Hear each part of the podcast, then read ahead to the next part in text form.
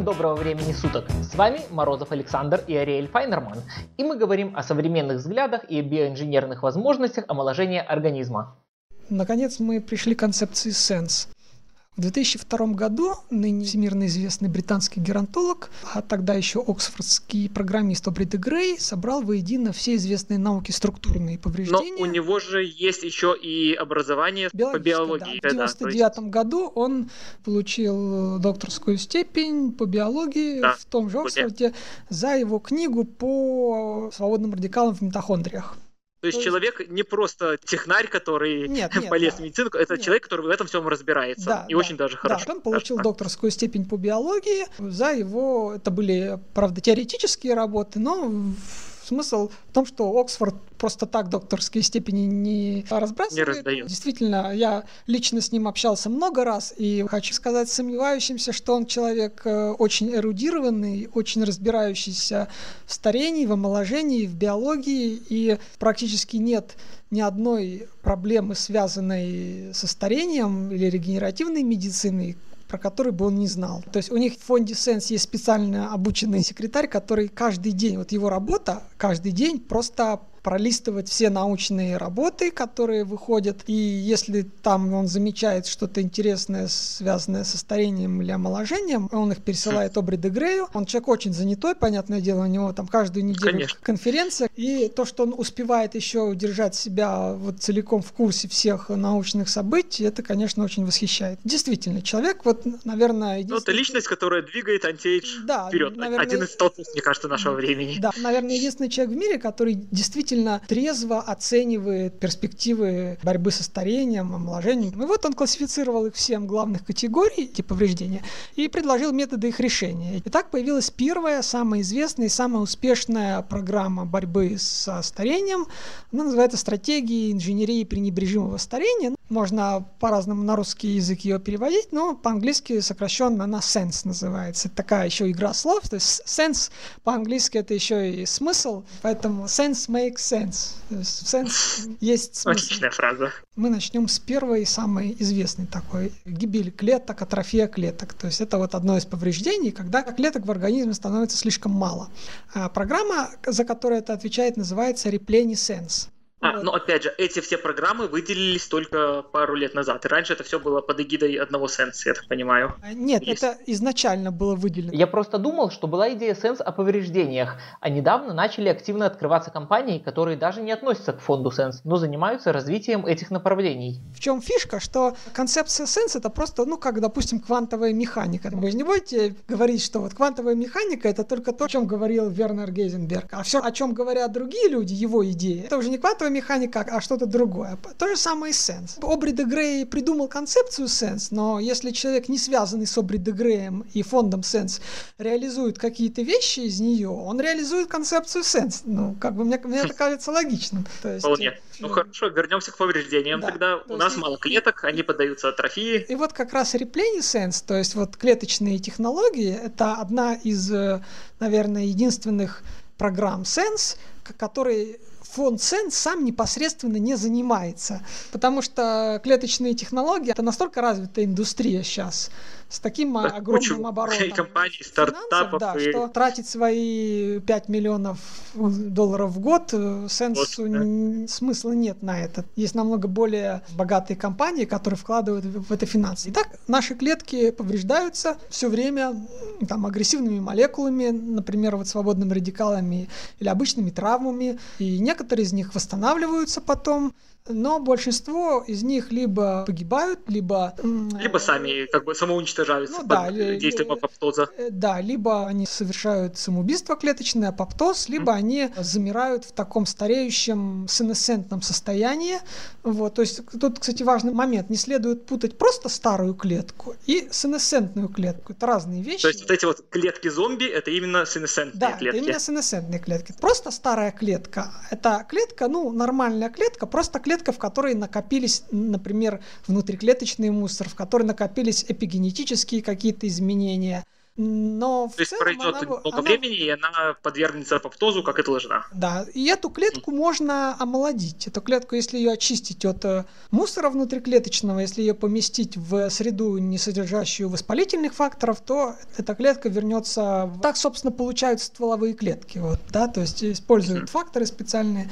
Ну, то есть как из клеток кожи получают плюропатентные стволовые Да, клетки, Да. что-то типа Вот. этого. А сенесцентная А, клетка можно это, и- это особое состояние, такое вот генетическое и биохимическое состояние клетки, в которое клетка попадает, скажем так, вот из-за определенных факторов. Это отдельный пункт, поэтому сейчас на нем не, не будем останавливаться, а продолжим про замену клеток. Итак, вот не- некоторые из потерянных клеток вот этих вот заменяются новыми, и эти сенесцентные клетки, они перестают размножаться и начинают выделять э, воспалительные Но это уже, это уже другой момент, это уже сенесцентные клетки. да, я просто к чему говорю? К тому, что они становятся бесполезны и даже вредны для организма. Даже агрессивные. Вот поэтому их и называют тоже клетки зомби, Да, что они не да. просто сами ничего не делают, но Да. они и уничтожают потихоньку другие здоровые клетки, Да. выделяя вредные Да, факторы. Итак, некоторые из этих потерянных клеток заменяются новыми э, клетками из пула специализированных стволовых клеток, э, специфичных для тканей. На самом деле, вот есть э, тоже такое мнение распространенное, что все клетки нашего организма регулярно делятся. Это глубокое заблуждение. На самом деле большинство клеток нашего организма, вот когда человек сформировался там в 25-26 лет, процессы роста закончились, и большинство клеток нашего организма не делятся. То есть наши мышечные клетки, нервные клетки, постметатические нейроны, например, да, они не размножаются, у них вообще цикл заглушен, вот, цикл деления. Мышечные клетки сами не размножаются.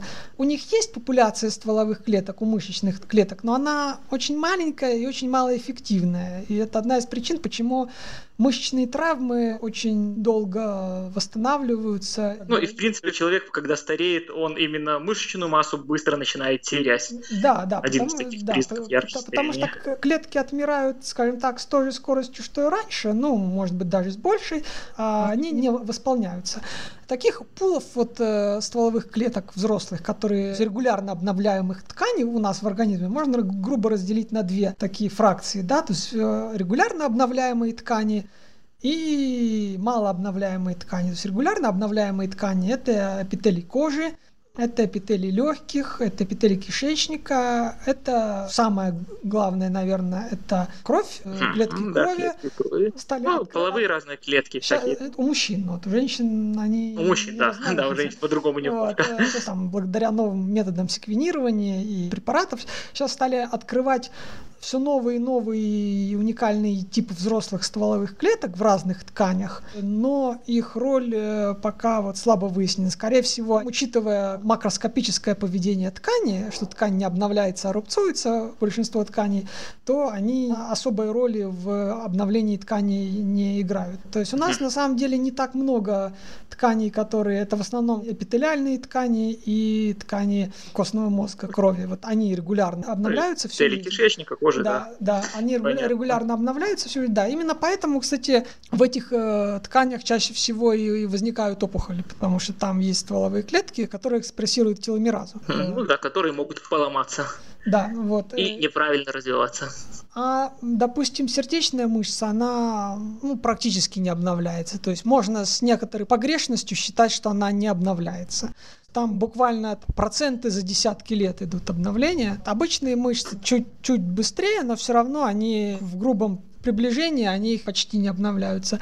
К сожалению, вот поэтому мы так боимся инфарктов сердца, потому что э, потом часть сердца, если при крупном инфаркте, просто перестает работать. Да, не сокращается. она замещается рубцовой тканью Да. и все. Вот самое интересное, что, у, скажем, саламандр, у некоторых других таких вот у тритонов, у них этого не происходит, у них э, регенеративная способность сохраняется всю жизнь, у них можно четверть сердца, грубо говоря, отрезать, и оно заново отрастет. Ну да, я слышал только про хвосты и конечности их. Вот. У них многие органы обладают потрясающей регенеративной способностью. Кусочек органа оставили, он целый вырос. Причем это происходит у них не за счет того, что у них сохраняются популяции стволовых клеток, а у них это происходит очень по-хитрому. У них происходит дедифференциация уже взрослых специализированных клеток ткани обратно в, вот, э, в эмбриональное такое стволовое состояние, и потом обратная респециализация. Они дедифференцировались, размножились, и потом обратно специализировались. Вот по-хитрому так. То есть, в принципе, искусственное искусственным путем сейчас и в лабораториях человеческие клетки так берут из кожи, их возвращают в стволовое состояние и могут вырастить из клеток, которые были клетками кожи, и нейроны, и мышечные клетки, и планируют же таким да, образом да, замещать да. вот эти рубцы на сердце. Одно из опасений было в том, что у человека слишком быстро накапливаются мутации, во всех клетках. И поэтому, чем старше донор, тем хуже будет качество стволовых клеток его взятых. Это опасение, к счастью, не подтвердилось. Вот у меня да. перед глазами научная работа, большой обзор такой, где ученые выясняли роль э, возраста донора на качество стволовых клеток, полученных от него. Они пришли к выводу, что вот первые опасения, они были связаны с тем, что первые клонированные животные часто болели и рано умирали, э, они были связаны с несовершенством технологии, а не с качеством генетического материала. И на самом-то деле качество стволовых клеток почти не зависит от возраста донора. То есть, в принципе, даже у очень старого человека можно путем отбора, вот понятно, у него будет меньше хороших клеток, но они все равно будут. Можно взять образцы его там клетки кожи, например, фибробластов, да, высеять их на питательную среду, отобрать по фенотипу или по секвенсам наиболее хорошие клетки, сделать из них стволовые клетки, да, опять-таки методом отбора последовательного, выбрать из них наиболее лучшие и в итоге прийти к тому, что можно даже у очень старого человека взять клетки и вырастить для него килограммы стволовых клеток очень хорошего качества. Хм, вот та, ничего та, себе, да, здорово. Та проблема, о которой говорили, да, что взрослые люди останутся без стволовых клеток, потому что у них их э, мало ли они плохого качества, она, в общем-то, ушла. Банки стволовых клеток, когда, знаете, пуповинную кровь берут там у ребенка, uh-huh. они лишены смысла по какой причине? Во-первых, большая часть мутаций в организме происходит в процессе деления клеток. А когда ребенок родился, он родился уже довольно большим. Уже очень много делений произошло. И много мутаций уже произошло к тому моменту. Это клетки уже будут с мутациями какими-то. Просто большая их часть нейтральна. К 20 годам, примерно 20-25 годам, когда у нас заканчиваются процессы роста, когда большинство клеток перестает делиться, у нас в организме уже произошли почти все мутации, с которыми мы будем жить всю жизнь. Поэтому вот на самом деле роль мутаций именно в старении... Не такая большая, как ну, может показаться. Она, она переоценена, да. Допустим, сравнивали, насколько разошлись геномы близнецов в возрасте 100 лет, однояйцевых близнецов. Сколько у них мутаций? Э, ну, понятно, у них, э, когда была зигота, они были идентичны, а когда они разделились... Понятно. Каждый из близнецов начинал свой жизненный путь, имея свой набор мутаций. И оказалось, что разница не такая уж и большая, в общем-то. То есть за 100 лет не такой уж и большой груз мутаций накопился за это время. Поэтому, на самом деле, немного переоценено. Вот, да. Так что вот э, я немного скептически отношусь к банкам стволовых клеток, по той простой причине, что к тому моменту, когда мы сможем с ними что-то реальное делать, технологии получения стволовых клеток из человека любого возраста, они станут еще более совершенными, и... Но опять же, это стало реальностью только 10 лет назад. До этого и представить было невозможно, что можно брать наши клетки и возвращать их в стволовое ну, состояние. Ну, на самом деле, 10 лет назад это на мышах, а на человеке более-менее отработали лишь года, ну, да, по-моему, лет... после 2014-го, вот где-то так. Mm, да. Вот, то есть это буквально, да, буквально это годы. Да, на мышах вот. это э, была и Нобелевская премия за это на еще это был 2007 год, а вот на человека это да. был год 2014. Так вот, некоторые из этих клеток заменяются новыми из пула специализированных стволовых, а процесс старения делает эти пулы менее эффективными со временем. Вот как раз этот мутационный груз бьет по ним сильнее, потому что они регулярно размножаются, ну, допустим, кровь, да, грубо говоря, наша кровь стареет намного сильнее, чем весь остальной организм. По той простой причине, что... Постоянно она восстанавливается, постоянно делятся клетки. Да, стволовые клетки крови постоянно делятся, и в них может произойти то, что называется клональной экспансией.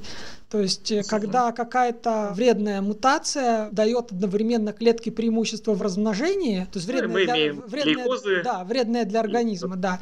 И мы, в общем-то, от этого, да, имеем лейкозы и какие-то иные нарушения. Поэтому, несмотря на то, что эти пулы функционируют, в общем-то, всю жизнь, они становятся менее эффективными, теломераза в них хуже работает, теломеры у клеток взрослых получаются короче, организм теряет клетки. Э, вот, к примеру, человеческий мозг, это один из примеров органов, в котором не происходит как бы замена клеток. Ну, есть спекуляции. Ну, минимальные, спеку... да. Спекуляции про нейрогенез есть. Если говорить именно о числе клеток, нейрогенезе, то есть отделы, где он вроде как может происходить, но он не продуцирует клетки коры мозга, самое это главное, что нам нужно. И вот человеческий мозг за 80 лет жизни теряет одну треть всех клеток, то есть 30%. Колоссальный объем. 30% массы, да. На самом деле, Конечно, вот беда, я, да. я, я скажу парадоксальную вещь, это сыграет нам на руку в будущем. Я, я скажу, объясню почему. И теперь, значит, о решении этой проблемы. Решение этой проблемы основано на использовании омолаживающих биотехнологий, с которыми большинство наших слушателей знакомы уже лет 10 минимум. Это терапия стволовыми стволовыми клетками, клеточной да. терапии, тканевой инженерии, выращивание и печать новых органов для трансплантации. На самом деле терапия стволовыми клетками немного неправильное название, потому что сами стволовые клетки, вот сырые стволовые клетки в организм обычно никто не пересаживает. Конечно, это опасно, да, они могут дифференцироваться что, во что Потому что не, не дифференцированные плюрипатентные стволовые клетки,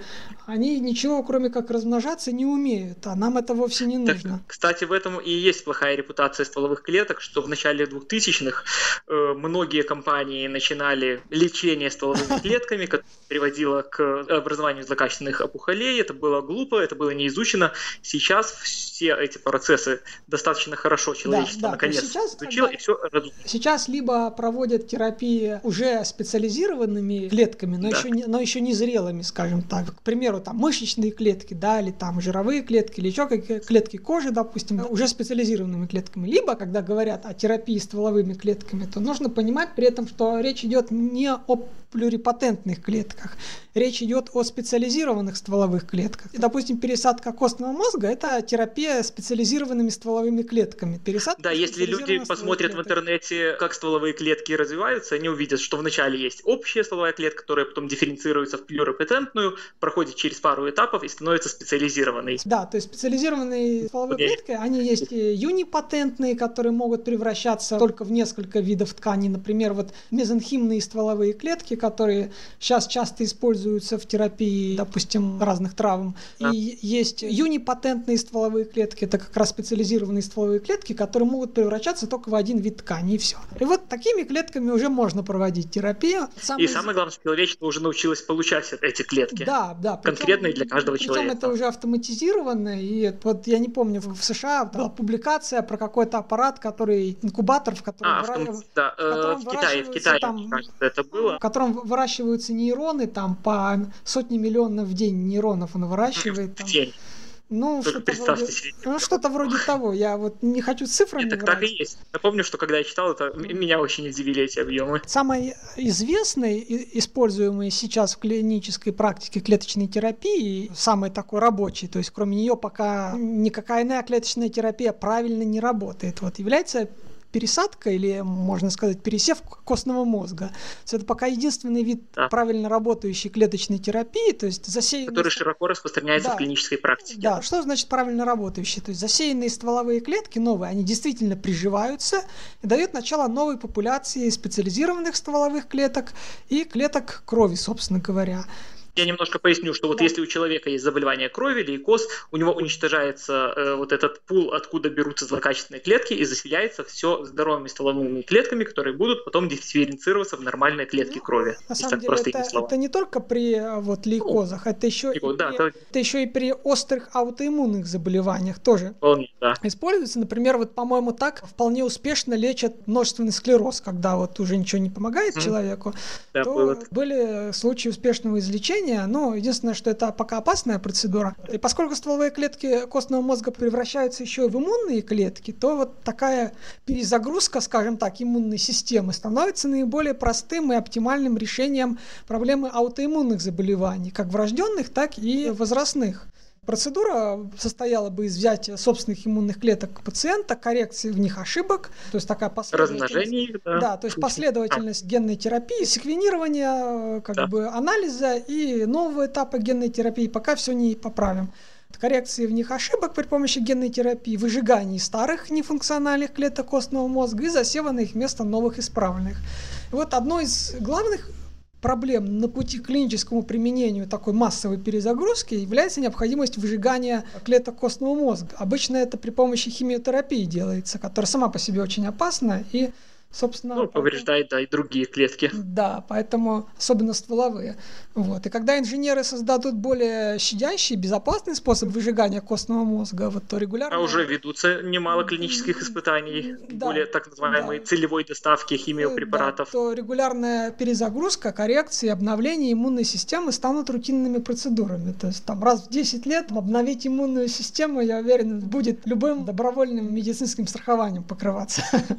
Я думаю, так оно и будет. Это потому что это необходимость уже сегодняшнего времени, но немножко подождем, пока все клинические испытания будут проведены. Да. Вы упомянули, по-моему, про адресную доставку химиотерапевтических да. препаратов. Я вкратце забегу, я скажу, что я скептически отношусь вообще к химиотерапии как таковой в нынешнем ее виде. Ну, к ней в нынешнем ее виде все скептически относятся на самом деле, да, поэтому иммунотерапия и ну, развивается. Ну, пока что это то, что мы делаем от безысходности. Да, да, да. Адресная доставка препаратов химиотерапии это, на мой взгляд, стрельба из томагавка по воробьям, потому что есть, вот, скажем, та же иммунотерапия, те же методы Конечно, иммунотерапия и генотерапия, они, я полностью согласен, это уже более, следующий Они намного этап. более эффективны, то есть э, препарат химиотерапии – это клеточный яд. И проблема в том, что вряд ли мы в ближайшее время сможем сделать его доставку настолько специфичной, что... Удаляла конкретную клетку. Да, чтобы она удаляла конкретную... Я согласен, Вернее, что чтобы она попадала в конкретную тоже... клетку, да. И вопрос Да-да. тогда встает, когда мы сможем сделать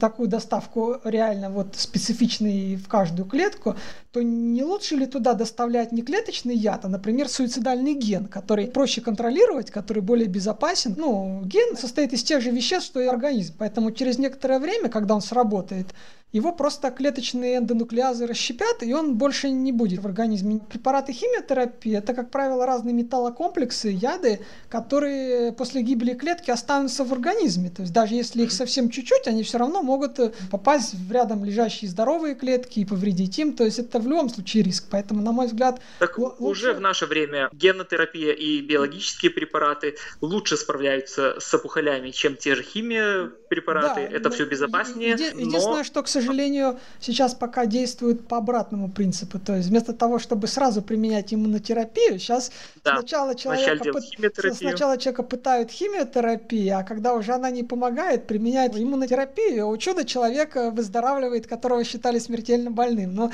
почему бы сразу Но... его не лечить иммунотерапией и сохранить ему больше здоровья? И... Я полностью согласен. Я думаю, что все здравомыслящие люди согласны, но тут вопрос стоимости.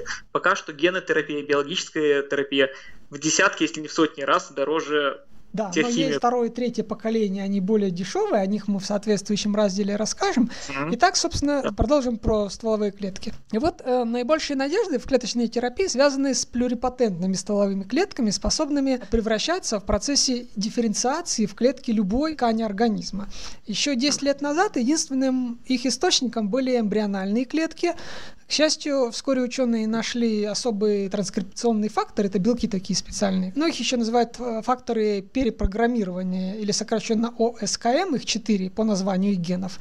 Или еще более неформально факторами Яманаки по имени японского ученого, который за них Нобелевскую премию получил. Они способны превратить в процессе обратном, называемом дедифференциацией, почти любую клетку взрослого организма в так называемую IPSC, индуцированную плюрипатентную стволовую клетку. Причем оказалось, что и так называемые постметодические клетки, не способные делиться в обычных условиях, например, нейроны, запросто превращались в IPC, в индуцированные плюрипатентные стволовые клетки. Еще недавно считалось, что постметатическое состояние это все, оно одностороннее, уже обратного пути нет. Оказалось, есть. И вот с 2014 года мы видим, что и на людях это все работает прекрасно. Да, и вот как я уже говорил выше, недавние эксперименты показали, что даже у очень старых людей можно найти неповрежденные хорошие клетки и перепрограммировав их, отобрав лучшие и вырастить из них полирепатентные стволовые клетки хорошего качества и в любом количестве. Это снимает вопрос, вот, где взять эти клетки.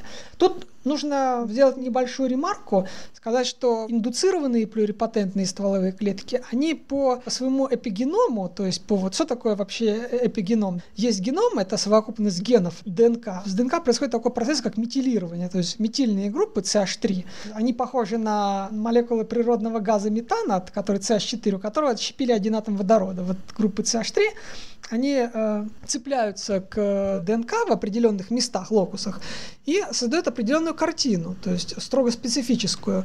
И они влияют на экспрессию генов. Скажем, если ген там заметилирован, да, то, к примеру, он с него ничего не читается. Если ген разметилирован, то с него читается. То есть они регулируют экспрессию генов важный момент, да, ведь в каждой клетке обычно содержится весь геном, а экспрессируется в лучшем случае там пару процентов. То есть, скажем, вот клетка эпителия, в ней тот же геном, что и в клетке печени, к примеру. Да, у них совершенно разные функции, они секретируют разные вещества и вообще не похожи внешне а геном один и тот же. То есть почему у них э, фенотипы разные? Потому что у них разные эпигеномы, то есть у них заметилированы разные гены, и поэтому в клетке кожи, к примеру, то есть заметилированы гены, которые не нужны клетке кожи, а открыты для чтения только те гены, которые клетке кожи нужны. Вот как организм определяет специализацию клетки. Да, вот именно поэтому ДНК, полученная с клетки любой части организма, содержит все гены, которые да, есть, да, можно найти во всех клетках. Да, не все гены, но вот специализация клетки зависит от того, какие гены у нас заметилированы, а какие гены открыты да. для чтения. Так вот, небольшая ремарка, то, что индуцированные плюрипатентные стволовые клетки, их эпигеном почти идентичен реальным плюрипатентным стволовым клеткам из эмбриона, но не совсем. Есть пара мелочей, которые их отличают. То есть их можно глубоким анализом отличить, э, получена ли клетка из эмбриона, либо путем перепрограммирования. Но, как показали эксперименты, это никак им не вредит, ну, по крайней мере, пока. Причем вот эти плюрипатентные стволовые клетки пересаживали вместо яйцеклеток, да, ну, так грубо говоря, да, и выращивали из них совершенно здоровых животных. Была клетка кожи, ее превратили в плюрипатентную стволовую клетку, пересадили в яйцеклетку и получили потомство здоровое. Здорово. Это фурор был в прошлом году, когда мышь без участия половых клеток да, без участия могла половых клеток. дать нормальное потомство. Вот. Но вот э, получение IPSC меньшая часть проблемы. Ну, получили мы ее, хорошо. В конце концов, мы не можем их использовать напрямую. Во все, что они умеют, да. это бесконтрольно размножаться, а нам это не нужно. И вообще говоря, общее правило, чем более специализирована клетка, которую мы используем в терапии, тем меньше шансов, что она превратится во что-либо иное, нехорошее. Конкретно в онкологические да, какие-то Да, да, тем больше шансов, что она будет э, выполнять свою функцию нормально. Вот. Чтобы использовать iPSC в клеточной терапии, их нужно вначале превратить в процессе дифференциации, опять-таки при помощи специфичных для каждого типа тканей транскрипционных факторов. То есть у каждого типа ткани есть транскрипционный фактор, с помощью которого стволовую клетку можно превратить в клетку кожи, клетку мышцы, клетку эпителия, э, зрительного эпителия, любую, да при помощи специфичных для каждого типа ткани транскрипционных факторов, белков вот этих. И в более специализированные мультипатентные или юнипатентные стволовые клетки, способные не просто поддерживать свою популяцию, но и давать начало, соответственно, клеткам нескольких или одному виду ткани. Ими можно обновлять или пересевать популяцию взрослых стволовых клеток организма уже. И, конечно, из них можно получить предшественницы зрелые клетки малой или вовсе не обновляющейся ткани, например, мышечные клетки или нейроны. То, Способа... что нам надо. Да, сейчас известно три способа получения iPSC. Первый при помощи специального химического коктейля. Это был один из самых первых способов получения IPC еще до открытия Яманаки, до открытия этих факторов. То есть, грубо говоря, э, экспериментальным путем подобрали там химию какую-то, отраву, да, вот. Над эмбриональными клетками, да. Да, травили ею клетки, и они там, какой-то процент из них превращался в нечто похожее на стволовую клетку. Ну, как бы изучали, что в организме происходит, и пытались подобрать похожие факторы ну, ну, воздействия да, на да, только клетки. нужно говорить, да. что это были, по-моему, не все-таки не биологическая химия, а какая-то да, синтетическая все-таки а больше. синтетическая, да. И нужно ли говорить, что в геноме этих клеток порой могло твориться полный кошмар? Mm-hmm. Вот. И, естественно, что такие клетки на терапии живого человека никто бы не рискнул использовать. Второй способ – это используя факторы Яманаки, вот эти вот транскрипционные факторы. Да. Они вносят э, изменения в тысячи мест генома путем изменения метилирования. Не... Метилирование именно происходит, эпигеном создается. Но не, не создается, они как бы обнуляют его, то есть приводят его угу, в состояние понятно. эпигенома, соответствующего плюрипатентной клетке. Плюс они угу. еще кое-какие вещи делают, скажем, они разблокируют теломеразу, в результате чего у клетки наращиваются теломеры. Что-то с митохондриями происходит, что они тоже вроде как омолаживаются. То есть пошел подход более такой аккуратный уже у нас. Да, да, то есть клетка реально омолаживается. И третий э, способ, вот недавно совсем обнаружили, это активации всего лишь одного гена при помощи механизма CRISPR-Cas оцените, да, один ген, точность, конечно. да, точность, то есть внести изменения в один ген, и дальше уже клетка сама пойдет, по нужному пути. да, запускать процессы, которые будут обнулять э, эпигеном. Этот конечно, способ, изумительно это. Да, то есть этот способ кажется наиболее чистым таким, который меньше всего приведет к аномалиям. Да, нормально клетка развивается, как бы она развивалась в нашем организме, ну, скажем так. Да, да, вполне возможно. Но вот он совсем новый, я пока не слышал об его каком-то клиническом практическом применении. Вот, ну, посмотрим. Пару слов еще о стволовых клетках, о том, что клеточная терапия, вот про которую 10 лет говорили, да, там, которая была в офшорных клиниках разных, там это вот не, uh-huh. скажем так, не настоящая клеточная терапия, в том смысле, что в ней чаще всего использовались мезенхимные стволовые клетки. Ну, вы знаете, что такое мезенхимы, Конечно, да? да. Мезенхимные клетки, их брали из человеческого... А, из жировой клетки. Из, жир... да, из, из жировых тканей их брали. Показано, что они безопасны, они ни во что плохое не превращаются, и их можно даже прямо в вену вводить, их раствор. Были эксперименты, старикам вводили их растворы, и результат получился какой-то смешанный. Там, где концентрация была меньше, эффект был лучше, чем плацебо, но хуже, чем где была концентрация в два раза больше. Вот как-то странно общем, ну да, необычно. Ну, сложно да. сказать, в чем это в, заключалось. В общем, их используют и сейчас еще используют в лечении травм, особенно у спортсменов. Вот. Они действительно помогают, но они помогают э, немного иначе. То есть мы ожидаем вообще от стволовой клетки, что она превратится, допустим, внедренная в мышцу, она превратится в мышечное волокно и заменит да. то мышечное волокно, которое умерло и мышца станет, соответственно, сильнее. Они, к сожалению, этого не делают, или вообще очень незначительное число этих клеток приживается, почти все они гибнут в течение пары месяцев, но за это время они выделяют разные ростовые факторы, выделяют, экз, выделяют экзосомы, э, содержащие разные вещества, которые стимулируют спящие собственные мышечные стволовые клетки, которые, как мы помним, не очень эффективны, но благодаря да. вот влиянию влиянию мезонхимных стволовых клеток, влиянию этих э, веществ, этих сигналов биохимических, они становятся более эффективны, и они превращаются более активно в мышечные волокна. Именно на этом основан эффект вот более быстрого заживления травм при использовании мезонхимных стволовых клеток. Да. Ага, то вот, есть то... тут именно что способствует своему же восстановлению. Вот, э... Неплохо. Да. Но экзосомы, я знаю, сейчас очень активно изучаются, вот. и, и мне кажется, что они будут с каждым годом все больше входить в клиническую практику. И поэтому сейчас есть два направления изучения в стволовых клетках. Вот одно из них это классическое, связанное с использованием самих стволовых клеток так, чтобы они именно заменяли ткань, чтобы они приживались.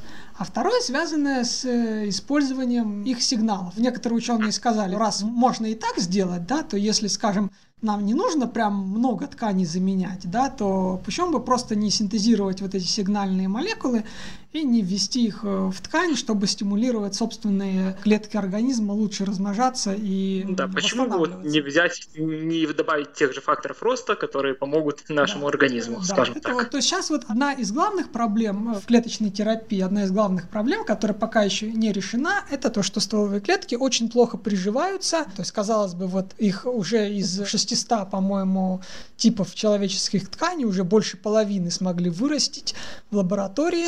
То есть скоро мы сможем, ну, грубо говоря, человека по тканям собрать, да, ну, я совершенно серьезно говорю, то, в том смысле, что ну, да, да, мы понимаю. сможем получить любые ткани, как бы человека, да, в любом количестве, по крайней мере, клетки этих тканей в культуре, да, но эти клетки да. просто вот как бы россыпью, да, вот если в растворе если их ввести в ткань, то они почему-то гибнут в большинстве своем. Есть мнение, что они гибнут, потому что они не находят нишу свободную и не могут интегрироваться в общую в ткань, в ткань, в, в, в, в ткань, да, не могут интегрироваться. Вот. И сейчас э, пытаются ученые решить эту проблему. Ну и как обычно решение окольным путем а не в лоб, э, оказывается более эффективным и более многообещающим. То есть решение в лоб это все-таки как-то заставить их э, приживаться да, в виде инъекций, не сцепленных друг с другом клеток. Вот то, что сейчас наиболее перспективным считается, это создание уже эм, готовых кусочков ткани, так называемых... Да, заплаток. Да, так Может. называемых заплаток, патчей. Вот, э, особенно это хорошо с мышечной тканью работает, с сердечной вот мышцей. про инфаркты, что я рассказывал, да, сейчас да. Э, это израильская компания, не помню, как называется. Да, это вот как раз было в моем блоге. Израильский ученый Таль Двир, вот он работает. Э, в университете в Израиле. И мне нравится, что он не просто совершенно фантастические вещи делает, делает. Да. Брали свинью с моделью инсульта, то есть когда уже клетки да. отмерли, и там была полость в мозгу. И они в эту полость помещали гидрогель с специализированными стволовыми клетками, запрограммированными на, роста, на специализацию в нейрон. А факторы роста и все прочие вещи были в микрокапсулах, которые, медленно Может. растворяясь, выпускают эти факторы роста постепенно. И плюс они туда всунули еще какую-то микроэлектронику, которая в режиме реального времени отслеживает все это состояние. Совершенно фантастические вещи. Вот так, там... На самом деле, как фантастический фильм, но это реально, что происходило, и да, в результате они достигли успеха. Да, и они, когда там проводили исследования, потом полностью заросли эти полости новой нервной тканью в мозгу. Потрясающе, на мой взгляд. И мне очень понравилось, что вот он сам оптимист, как бы он говорил, что уже почти все технологии отработаны на животных, то есть в том смысле, что, да, да, что они уже готовы, эти технологии, то есть осталось только теперь их довести до ума, чтобы их можно было использовать на человеке. И провести клинические да, испытания. Да, вот по его мнению, через 10 лет у нас нас уже прямо в клиниках, ну, наверное, не в любой клинике, а в хороших клиниках. Ну, хотя бы в специализированных, да. Да, но смогут печатать вот органы, по крайней мере, несложные, прямо вот по заказу пациента, скажем так. Пару слов про 3D-печать хочу сказать, что два года назад ведь успешно в России была напечатана щитовидная железа мыши, которая была и пересажена, и потом нормально гормоны синтезировала. Именно, да, на 3D биопринтере. А в прошлом году да. в Японии была напечатана часть часть печени кролика, которая вот была пересажена и тоже нормально прижилась и абсолютно нормально работала.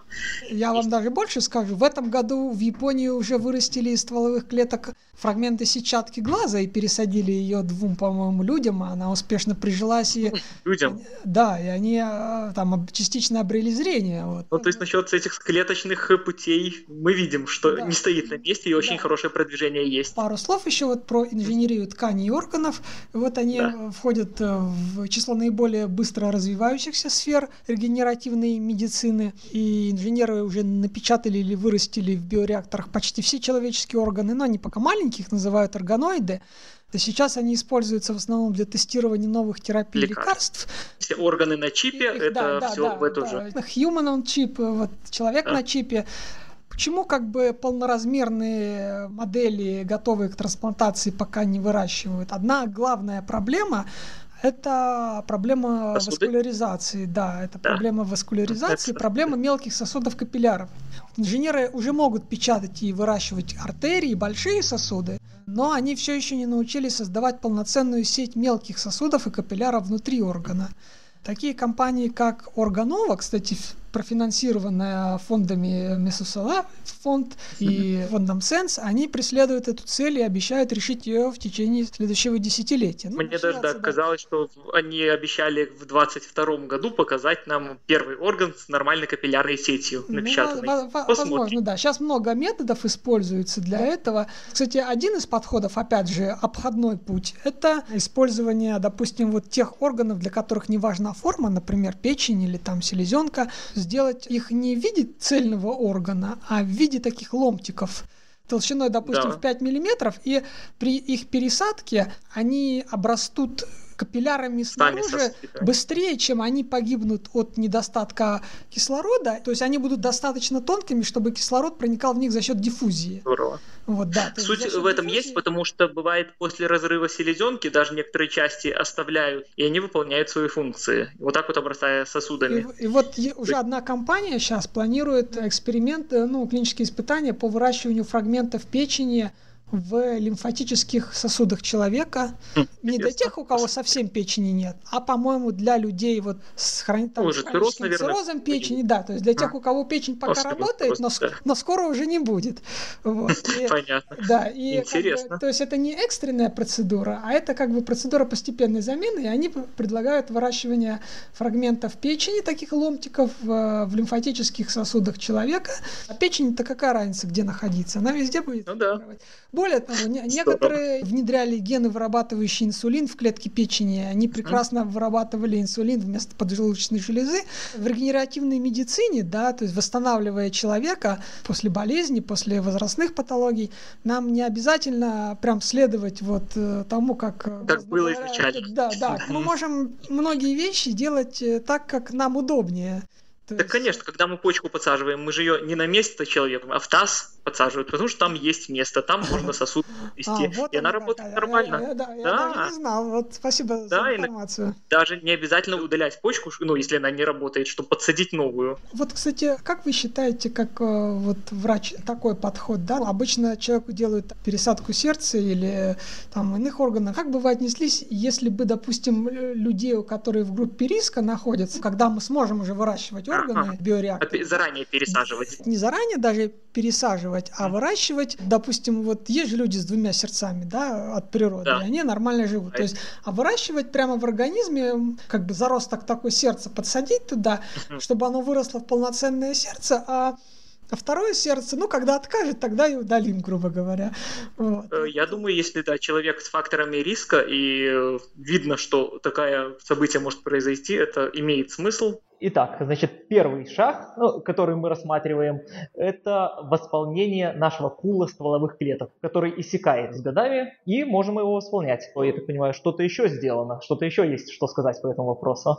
Да, да, мы буквально только что говорили про э, стволовые клетки, о том, как их получают при помощи технологии перепрограммирования, при помощи дедифференциации. Да, да.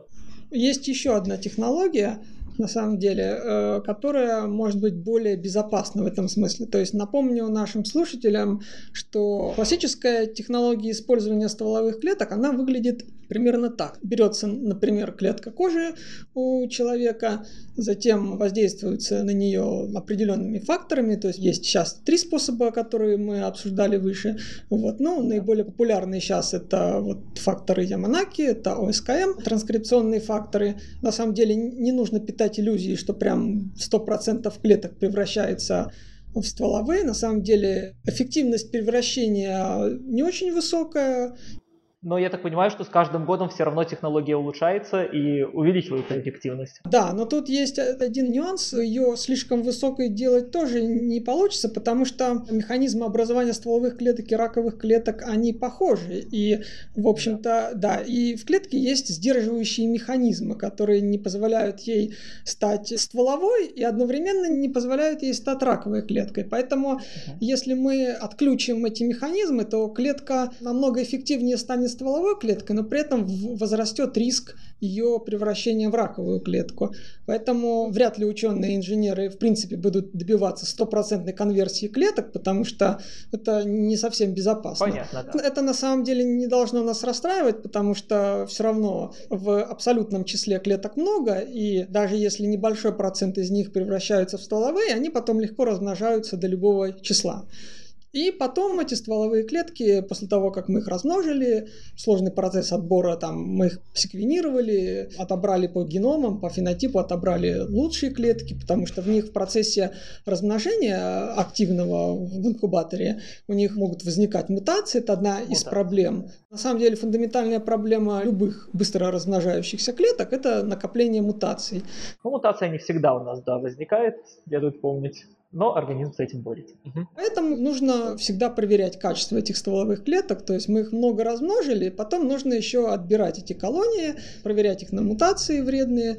Ну вот мы их получили, размножили, а потом нам нужно их дифференцировать обратно в те виды тканей, которые мы хотим обновить. И вот э, есть такая компания AgeX э, Therapeutics, это компания Майкла Уэста, одного из пионеров в области клеточной терапии, это гуру, можно сказать, вот клеточной терапии, терапии. Он начал этим заниматься в 90-е, основал компанию в те времена, когда это вообще было ну, фантастикой просто. Да, никто об этом не думал. И он сумел собрать финансы на это, он сумел убедить инвесторов в том, что в это можно вкладывать. Конечно, что важно. Каких-то конкретных результатов за эти 20 лет вот, терапии пока не получилось, но это нельзя назвать провалом, потому что концепции только-только начали тогда развиваться. То есть эти 20 лет они не прошли зря, они ушли на понимание процессов, на создание, и сейчас, наконец, HX, вот эта компания, подошла к созданию первых терапий. Так, конечно, в любом случае нужен базис из хорошей теории, на которой можно уже делать надстройку в виде практики и в виде создания терапии, что мы видим в наши годы. Да, и вот эта компания чем уникальна? В общем-то, очень многие компании занимаются стволовыми клетками и пытаются создать разные клеточные терапии, но не у всех хорошее качество стволовых клеток получается. Так вот, компания HX, она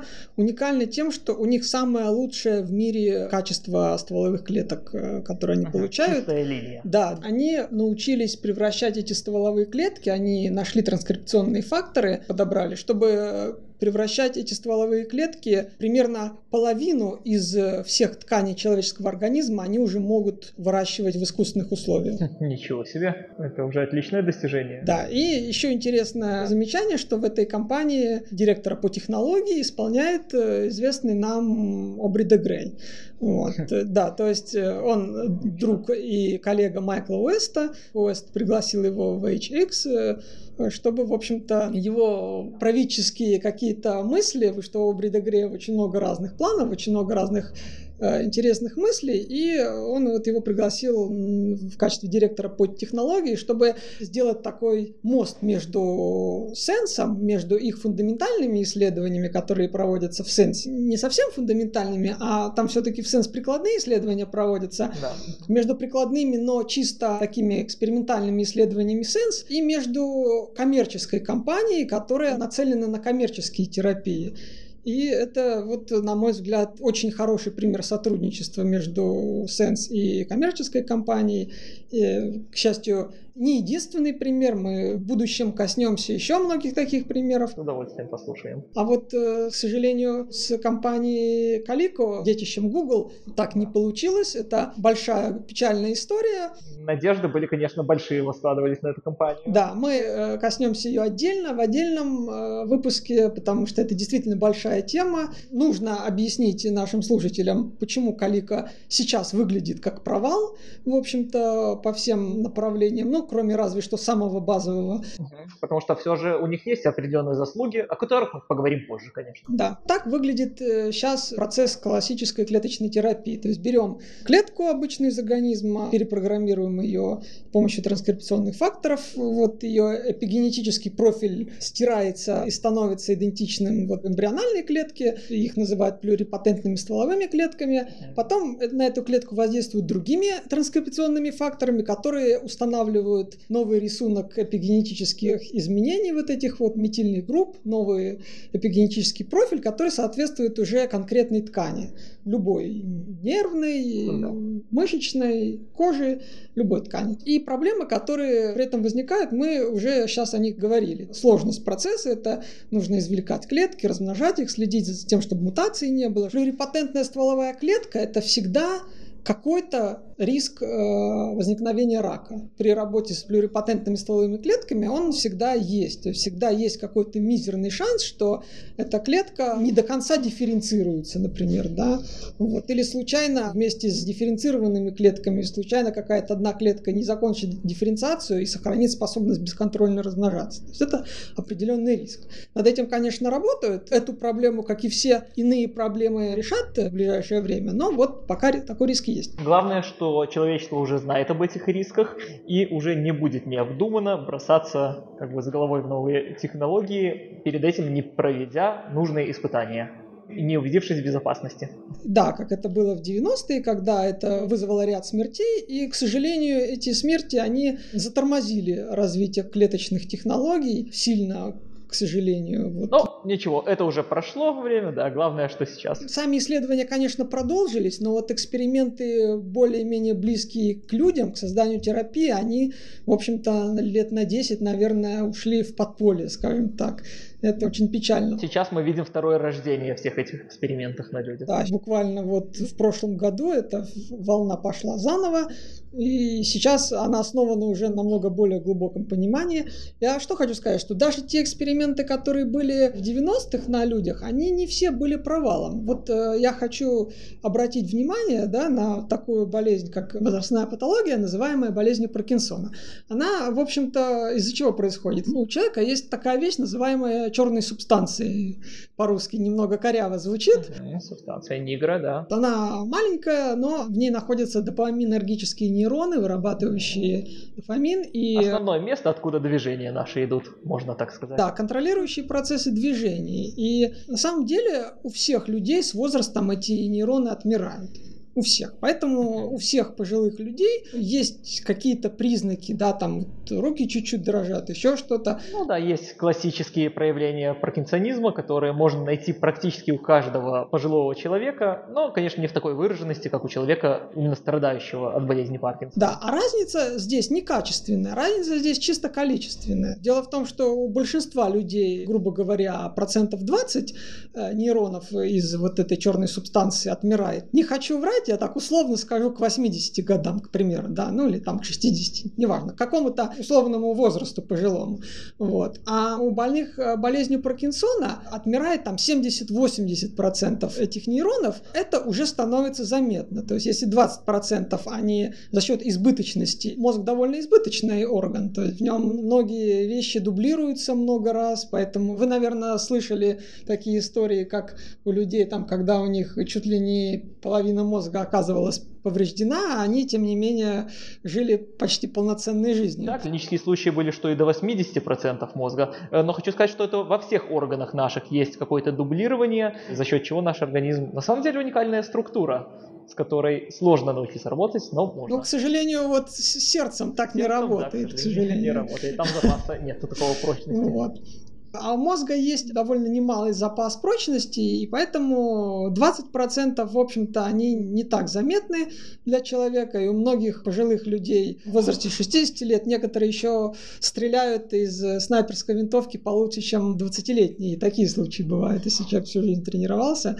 Поэтому 20% еще легко переносится организмом, а вот 70-80 уже сложно, и уже возникают эти проблемы с движениями. Одна из причин отмирания нейронов – это накопление в них такого белка альфа-синуклеин называется болезнь Паркинсона тоже считается нейродегенеративным заболеванием, хотя она и не является деменцией, то есть она, к счастью, не приводит к таким серьезным патологиям мозга, как... Э, Даже болезнь Альцгеймера. Да, или различные склерозы, или болезнь Альцгеймера, то есть она не приводит к такой системной деградации мозга. Она затрагивает лишь черную субстанцию из-за того, что в ней накапливается вот этот альфа-синуклеин. Есть исследования по тому, как вот понизить уровень этого белка, но, как и все исследования связанные с вмешательством в метаболизм, их очень долго распутывать, эти все взаимосвязи. Что проще всего сделать? Проще всего э, сделать это заменить погибшие нейроны на новые вырастить новые нейроны и заменить их в этой черной субстанции. И... Ну, это звучит как-то фантастически, и надо сказать,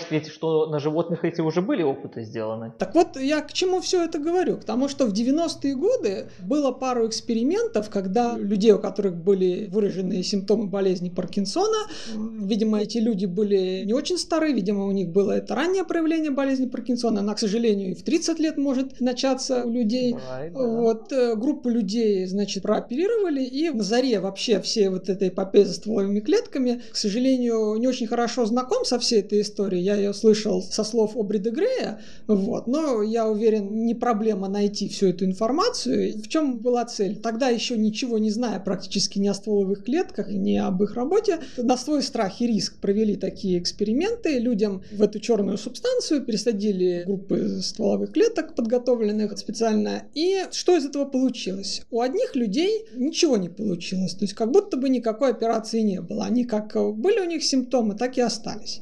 А у других людей, довольно большой процент, по-моему, людей был, у кого симптомы пропали целиком. Ничего себе. И вот уже 20 или 25 лет уже прошло с тех пор, и вот многие из этих людей еще живы, и у них в течение 20-25 лет вот нет, нет никаких симптомов. То есть они целиком излечились от болезни Паркинсона. Удивительно. Да, больше повторять эти эксперименты не стали, потому что даже 50% успех это все-таки провал для клинических испытаний. Ну, к сожалению, да. И к тому же совершенно не было понятно, почему у одних людей они работали, а у других людей те же самые клетки в той же самой операции не работали.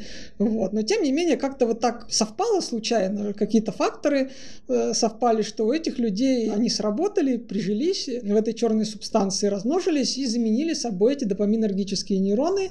Исторический факт, э, который, в общем-то, общеизвестен. У нас есть прецеденты людей, которые вылечены при помощи клеточной терапии, у них вылечили болезнь Паркинсона. Сейчас, конечно, ученые и инженеры намного более осторожны. Может быть, это даже не очень хорошо. У нас недавно, кстати, было интервью с Лиз Перриш, это глава компании BioViva, удивительная женщина, которая рискнула с собой, можно сказать. Да. Хотя риск на самом деле, сложно это назвать риском, когда все хорошо теоретически изучено но о ней, мне кажется, надо делать отдельный подкаст или даже серию подкастов. Да, и вот недавно у нас с ней было интервью, она человек очень занятой и такой формальный в общении, поэтому интервью получилось не такое большое и не такое развернутое, как а, планировалось. С Гарри Хадсоном или Обри де Грэм получаются очень такие, скажем так, душевные интервью. Может, потому что они сами инженеры, как и я, и в этом смысле мы на одной волне, и нам проще общаться.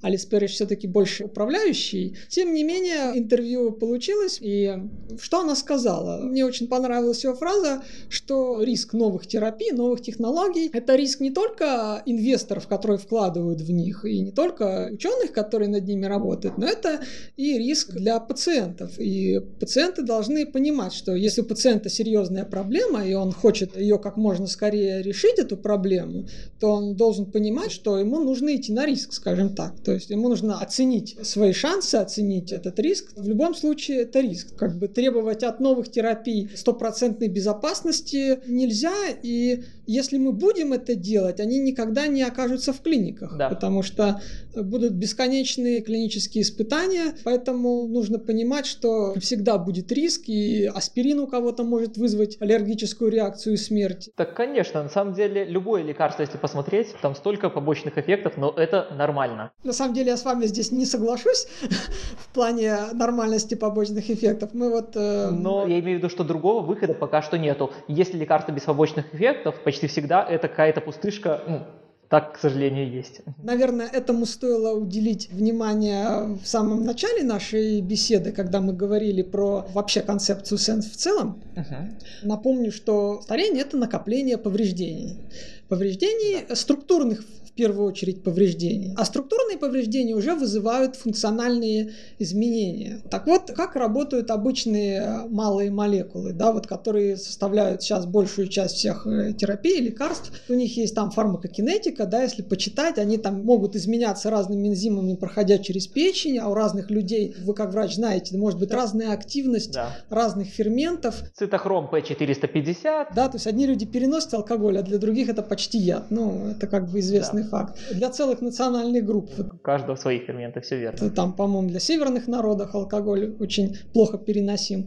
Больше повреждений оказывает. Да. да, и сам принцип работы малой молекулы в том, что, во-первых, за счет того, что она малая в прямом смысле, она мало специфична, она намного менее специфична, чем, например, высокоспецифичные энзимы, которые большие, у которых информация вполне конкретная, и которая может, допустим, энзим может разлагать, к примеру, одну форму вещества, а точно такую же, но зеркально отраженную, он не будет разлагать. У них очень высокая специфичность. Ну да, это все левые и право вращающие молекулы недоступны. Да, то есть малые молекулы, составляющие основу нынешней фармакологии, у них, в принципе, не может не быть побочных эффектов, потому что у них малая избирательность, у них высокая проницаемость, они легко метаболизируются разными ферментами, энзимами в печени.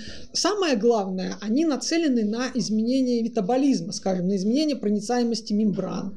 клеточных. Допустим, вот ингибиторы обратного захвата серотонина тоже, они там связываются с рецепторами, да, и тем самым изменяют метаболизм. Сам принцип их действия основан на изменении метаболизма. А как мы помним, метаболизм человека очень сложен, и у разных людей он немного отличается, и поэтому вот эти классические фармакологические препараты, основанные на малых молекулах, у них куча побочных эффектов, они у разных людей могут работать по-разному совершенно. Технологии Sense, э, вообще технологии регенеративной медицины, технологии омолаживающей биотехнологии, они работают на ином принципе. Они метаболически инертные. Они рассчитаны на удаление метаболически инертных повреждений, и они сами более-менее метаболически инертные. То есть они не вмешиваются в метаболизм, они просто устраняют повреждения. К примеру, та же терапия стволовыми клетками, да, она не меняет метаболизм человека в общем смысле напрямую, да, то есть он изменится косвенно да. за счет того, что вы новую ткань посадили. Эта новая ткань работает лучше, и метаболизм человека будет работать лучше. Но мы напрямую в него Собственно, не вмешиваемся. Вот, да, я к тому и подводил, что классические лекарства, те, которыми пользовались всю жизнь, за исключением последних десятилетий, они в любом случае обладали побочными эффектами, потому что по-другому человек человечество не умело как-то лечить. Но сейчас идет уже медицина нового поколения, когда создаются именно препараты более разумно, так сказать, персонализированная медицина на это же будет направлена. Ну, это иной принцип воздействия. То есть мы не вмешиваемся в метаболизм, мы посвятим этому отдельную главу, вот отличию компенсационной медицины, вот нынешней, да, от регенеративной медицины. Ну, сейчас э, мы отвлеклись от программы Repleniscence, от стволовых клеток, и заканчивая ее, я что хочу сказать, да, вот мы говорили про стволовые клетки, как они используются, и есть еще один способ клеточной терапии, который не вовлекает стволовые клетки. Если стволовые клетки получаются при помощи дифференциации, мы обычную клетку превращаем в стволовую, а потом размножаем их, а потом снова превращаем в клетку нужного типа. Да то есть способ так называемой трансдифференциации. Это когда клетка одного типа напрямую, минуя стволовое состояние, превращается в клетку иного типа. Например, клетка кожи напрямую превращается в нейрон. Но это, по-моему, буквально в последние годы возникла технология. Ну, да, да, может быть, даже в последний год, так можно сказать. То есть группа ученых разработала эти технологии и опубликовала даже программу компьютерную, которая, ну, понятно, это все основано на тех же транскрипционных факторах, которые изменяют э, эпигеном клетки. Фенотип клетки определяется ее эпигеномом, то есть какие части генома заглушены для чтения, а какие открыты для чтения. И если факторы дедифференциации, вот эти факторы ОСКМ, они целиком обнуляют этот эпигеном до плюрипатентного состояния, недифференцированного такого, вот, то факторы трансдифференциации, они меняют, переводят эпигеном из одного состояния в другое, минуя плюрипатентное. То есть чем это хорошо? Тем, что, во-первых, мы сразу получаем клетку нужного типа. У нас нет риска уже, что она станет злокачественной, что появятся какие-то да, некачественные размножения. Да, мы сразу получаем клетку нужного типа. Мы можем проводить это прямо в организме. То есть вот сейчас вообще есть такая тенденция, многие вещи стараются делать инвиво, то есть в самом организме, минуя чашки Петри, минуя вот этот процесс извлечения, потому что процесс извлечения клеток, выращивания их в чашках Петри и возвращения в организм, он в целом рискован тем, что клетки вне организма могут э, в них попасть вирусы какие-то, загрязнения, а размножая их в чашке Петри могут э, там мутации какие-то произойти. Поэтому сейчас вот стараются какие-то вещи, факторы регенерации, еще что-то. Вот над этим, кстати, работает компания HX. Это одно из их направлений, это клеточные терапии классические с использованием стволовых клеток.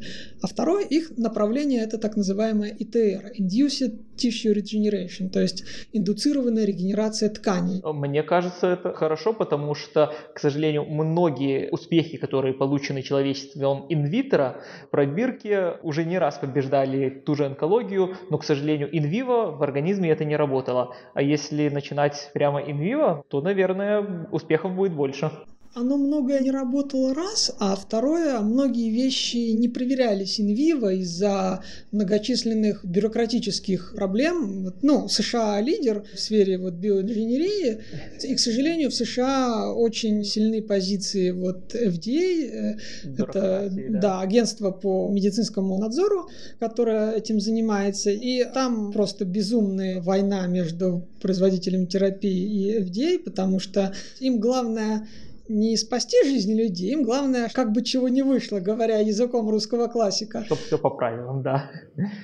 Но мне кажется, не стоит еще со счетов Китая списывать, потому что биоинженерные технологии там достаточно хорошо развиты, но единственное, что неполноценная информация, мне кажется, поступает о том, чем конкретно занимаются китайские исследователи. В Китае, да, в Китае, я уверен, занимаются намного больше, чем мы об этом знаем. Uh-huh. Вот недавно проскакивала публикация о том, как американские ученые, видимо, по каким-то своим личным каналам собрали информацию из Китая. Ну, может, китайские ученые с ними общались неформально и рассказывали э, вот, э, своим коллегам. Ну, в общем, из Китая поступила такая полуофициальная информация, что в нескольких клиниках врачи, такие, скажем так, врачи-биологи, которые там работают, они испытывали на больных вот раковых пациентах, испытывали CRISPR-терапию какую-то свою. Да.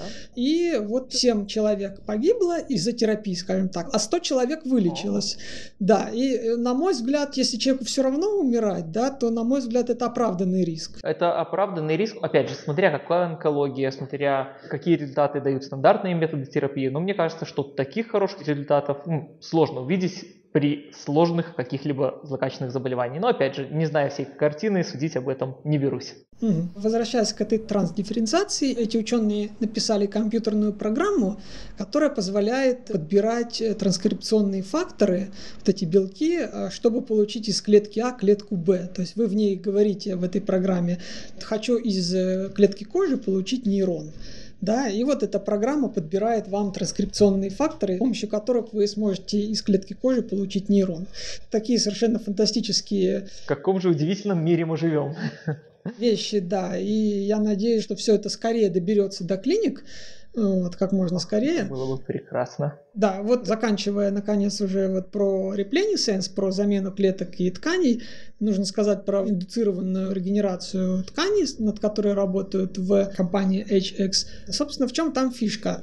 Недавно мы говорили про саламандры тритонов, что они могут Да-да. выращивать конечности и все прочее. То есть они всю жизнь сохраняют вот эту способность к регенерации. Вот. Но, как и во многих иных случаях, прямое заимствование какой-то вещи невозможно. То есть мы не можем взять гены от тритона, пересадить их человеку, потому что, во-первых, это определяется не одним геном регенерации, а целым комплексом генов, а во-вторых, эти комплексы генов, они работают не изолированно, они работают... В совокупности, да, с другими? С другими генами. Именно поэтому, на мой взгляд, такие проекты, как изучение долгожителей, например, или изучение каких-то там арктических акул, которые по 300, по 500 лет живут, они в целом мало полезны для вот Э, омолаживающей биотехнологии для нас, потому что даже если мы разберемся, почему эти, допустим, акулы живут 500 лет, да, мы к себе это не применим. У них другой метаболизм, другой обмен веществ, ну, другой геном. То есть, чтобы... Ну, согласен. Это как сейчас все с этими голыми землекопами возится, с тихоходками и же с ними. Да. да, да. То есть несколько тупиковое направление. А, оно, конечно, важно в плане понимания многих процессов, моделей, но мы и так знаем, что нужно чинить в нашем организме. Да, вот на мой взгляд, в принципе, это интересные моменты, но если у нас есть более простые, более понятные шаги, почему бы их не предпринять? Мы и так знаем, что нужно чинить. Нужно просто брать и чинить. Собственно говоря, ученые из компании HX, приводя тритонов как пример, они изучали не тритонов, они изучали намного более близких нам, так сказать, человеческие эмбрионы. А, кстати, эмбрионы же прекрасно восстанавливаются. Да, вот, вот, хорошо, что вы об этом вспомнили. Именно об этом я и хочу сейчас сказать. То есть у эмбрионов человеческих до определенного момента прекрасно работает регенерация. И самое приятное, что у человека геном э, в течение жизни не меняется. Он у эмбриона, и, да, все, и в 70 лет он один и тот же. Поэтому, в принципе, у всех у нас есть те же гены, которые позволяют эмбриону восстанавливать ткани без рубцевания. Да, логично. А потом происходит резкий такой скачок, эпигенетические перестройки, которые закрывают вот эти набор генов, который позволяет эмбрионам регенерировать ткани очень хорошо, и мы становимся взрослыми. У нас больше... переходят эти факторы транскрипции и закрывают нужные нам гены для регенера. Да, и вот они как Понятно. раз сейчас работают над тем, чтобы они используют искусственный интеллект, они анализируют эти гены у эмбрионов разных возрастов, они уже идентифицировали целые группы генов, которые в этом участвуют, и они хотят создать терапию, которая бы включала эту регенерацию регенерацию в нашем организме. То есть позволить нашим тканям, например, мышцам, которые в норме не обновляются, позволить им регенерировать. Единственное, что я вот э, пытался взять интервью у Майкла Уэста, но пока, к сожалению, не получилось. Это, понимаешь, занятой человек, наверное. Ну, как-то да. Самая главная проблема вообще в любых процессах, связанных с регенерацией, это как не свалиться в онкологию. Не получить неконтролируемого деления клеток. Да, то есть чтобы они не потеряли специализацию. Эти клетки, а чтобы регенерация проходила только тогда, когда она реально нужна, например, во время травмы или когда там много клеток погибло. И мне очень интересно, как они решат эту проблему. Я уверен, что они как-то ее решат, потому что они занимаются этим всем. Это вот второе их направление, инвиво, то есть индуцированная регенерация тканей, терапии, которые позволят э, регенерировать ткани прямо в нашем организме, омолаживать. Это прямо, да, все фантастические фильмы, которые за последнее время видел, оживают. И у него, у у Майкла Уэста есть целая серия видеороликов на английском языке. Называется она Back to Immortality. Да, вернуться к бессмертию. Да, возвращение к бессмертию. Мне что понравилось, что этот человек не боится использовать слово бессмертие, пусть и в рекламных целях. Многие считают это слово таким не очень хорошим, мол, оно вводит в заблуждение, потому что есть разные формы бессмертия. Да? Мы-то говорим о биологическом бессмертии. Ну, да, то, то, что нам надо. А, да, а большинство людей, к сожалению, по словам бессмертие понимают такую физическую неуничтожимость. Mm. Нам, людям близким к биологии, это, наверное, так вот э, по ушам режет, но большинство людей действительно вот при опросах воспринимают слово бессмертие именно как физическую неуничтожимость. Да, для меня это немножко удивительно. А не как просто банальную способность к нестарению, к неболению, к регенерации. Вот. Поэтому многие вот активисты, которые поддерживают регенеративную медицину, радикальное продление жизни, они не любят это слово, потому что оно вызывает разные эмоции да. людей. Да. Но вот Майк Уэст не боится этого слова и в своих роликах его использовал. Вот эти ролики я очень рекомендую посмотреть всем, кто знает английский язык. Ну, а тем, кто не знает... Ну, я думаю, что как-нибудь можно его их попробовать и перевести нашими силами. Да, а тем, кто не знает, может быть, э, действительно мы э, сами попробуем своими силами перевести, переозвучить их, потому что их там, по-моему, целых пять роликов, что ли, они очень интересны, он рассказывает о своих технологиях, их интересно посмотреть будет нашим слушателям. В общем-то, наверное, по программе Repleni Sense, по клеточной терапии, по замене тканей, органов, пока, наверное, все. Хорошую часть мы сейчас обсудили. Есть над чем подумать и над чем помечтать. Но это все грядет, и это все здорово. Это все даже не то, что грядет, уже происходит. Но в следующий раз, конечно, с удовольствием послушаем, что еще происходит или что нас ждет в ближайшее время. В следующий раз мы поговорим о сенесцентных клетках, а пока прощаемся. С вами были Ариэль Файнерман и Морозов Александр. Спасибо большое за Всем спасибо, до свидания.